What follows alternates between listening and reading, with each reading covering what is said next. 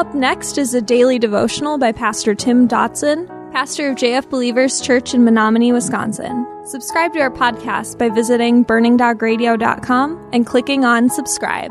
Thanks for listening to Burning Dog Radio. Beginning today in chapter 18 of the book of Matthew. Verse 18 says, Most certainly I tell you, whatever things you bind on earth will have been bound in heaven, and whatever things you release on earth will have been released in heaven. This verse, verse speaks of the rather serious nature of what we're dealing with here. Jesus is not telling us that somehow we are manipulating heaven's judgment. That's not what he's saying at all. That is clearly stated in Scripture to be in the hands of the Father only. It is telling us, however, that we are participants in the execution of biblically directed discipline of those within the body of Christ, within the church. If we hold to biblical truth and we weld such truth with an absolute care and an unflinching devotion, the results of that discipline, well, they will, according to this passage, stand up in the courts of heaven. As does, by the way, our forgiveness of such and our restitution of the offender following his or her repentance, by the way.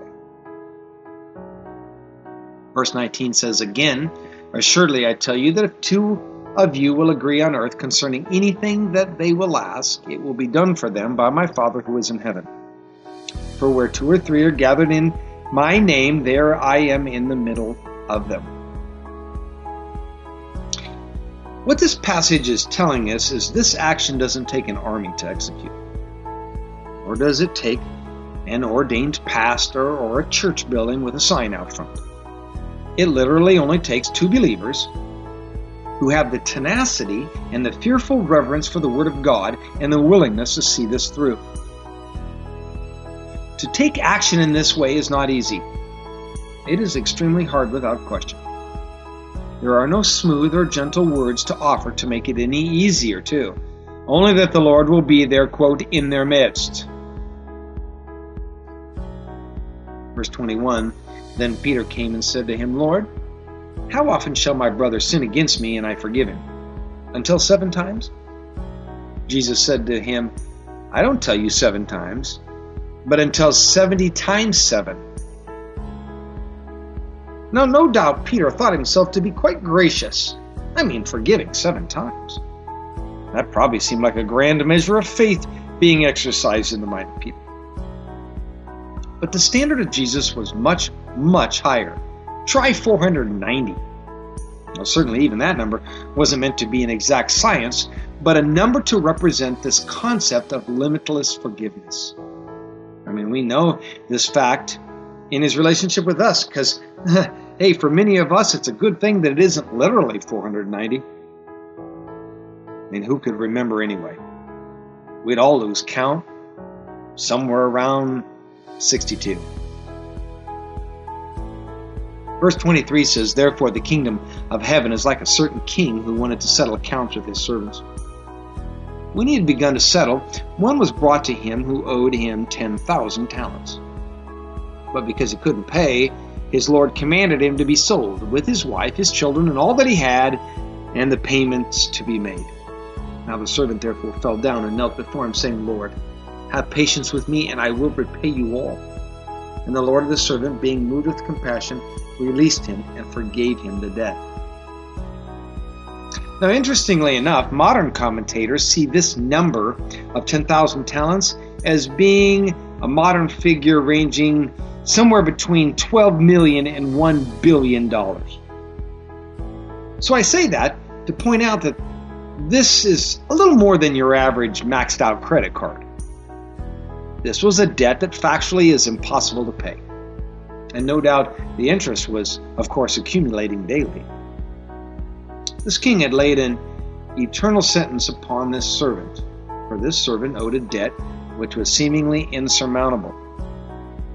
You see, this is a picture of sin for each one of us.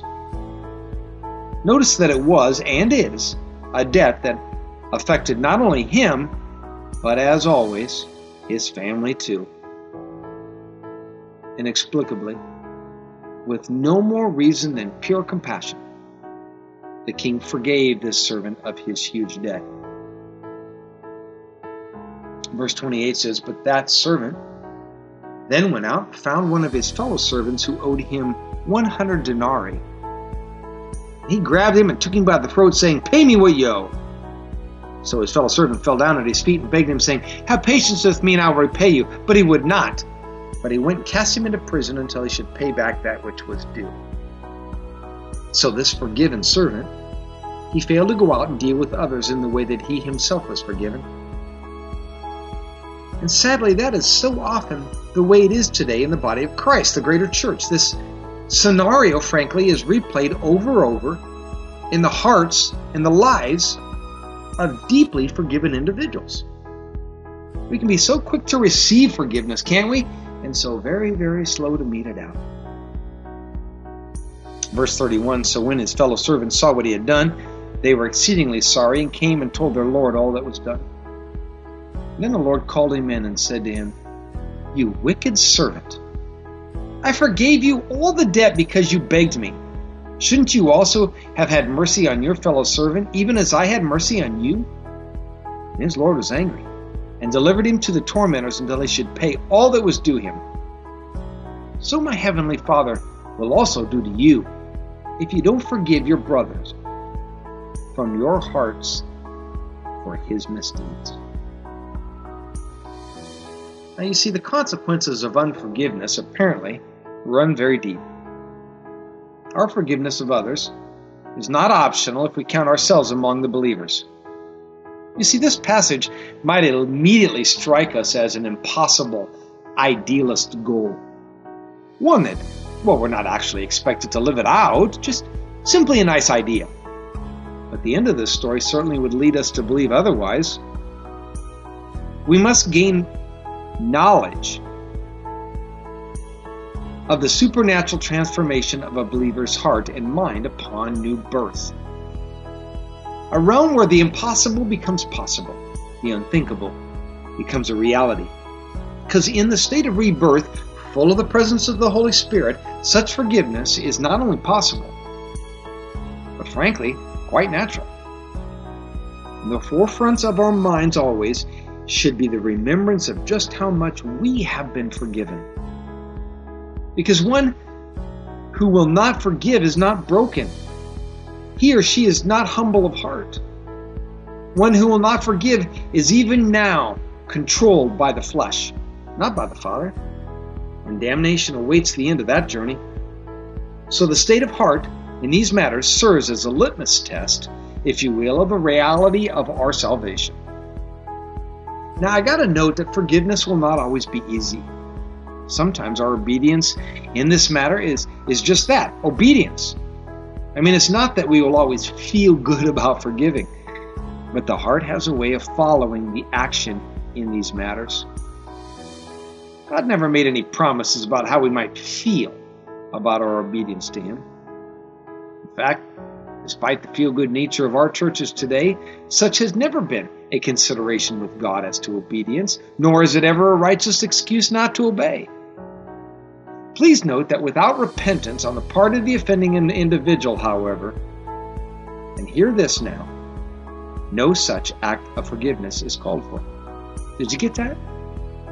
Without repentance on the part of the offending individual, no act of forgiveness is called for. Now, that doesn't mean that forgiveness on our part or in our hearts is not mandated in any way, for Scripture directs otherwise. You can check it out, Mark 11 25 uh, Ephesians 4 32, Colossians 3, verse 13. Forgiveness in these cases is for the spiritual and mental health of the offended because bitterness is a consuming cancer that will destroy us unless removed. Apparently, forgiveness is as much for us as it is for the offender. That was our daily devotions by Pastor Tim Dodson. For more information about Pastor Tim and JF Believers Church, visit jfbelievers.com.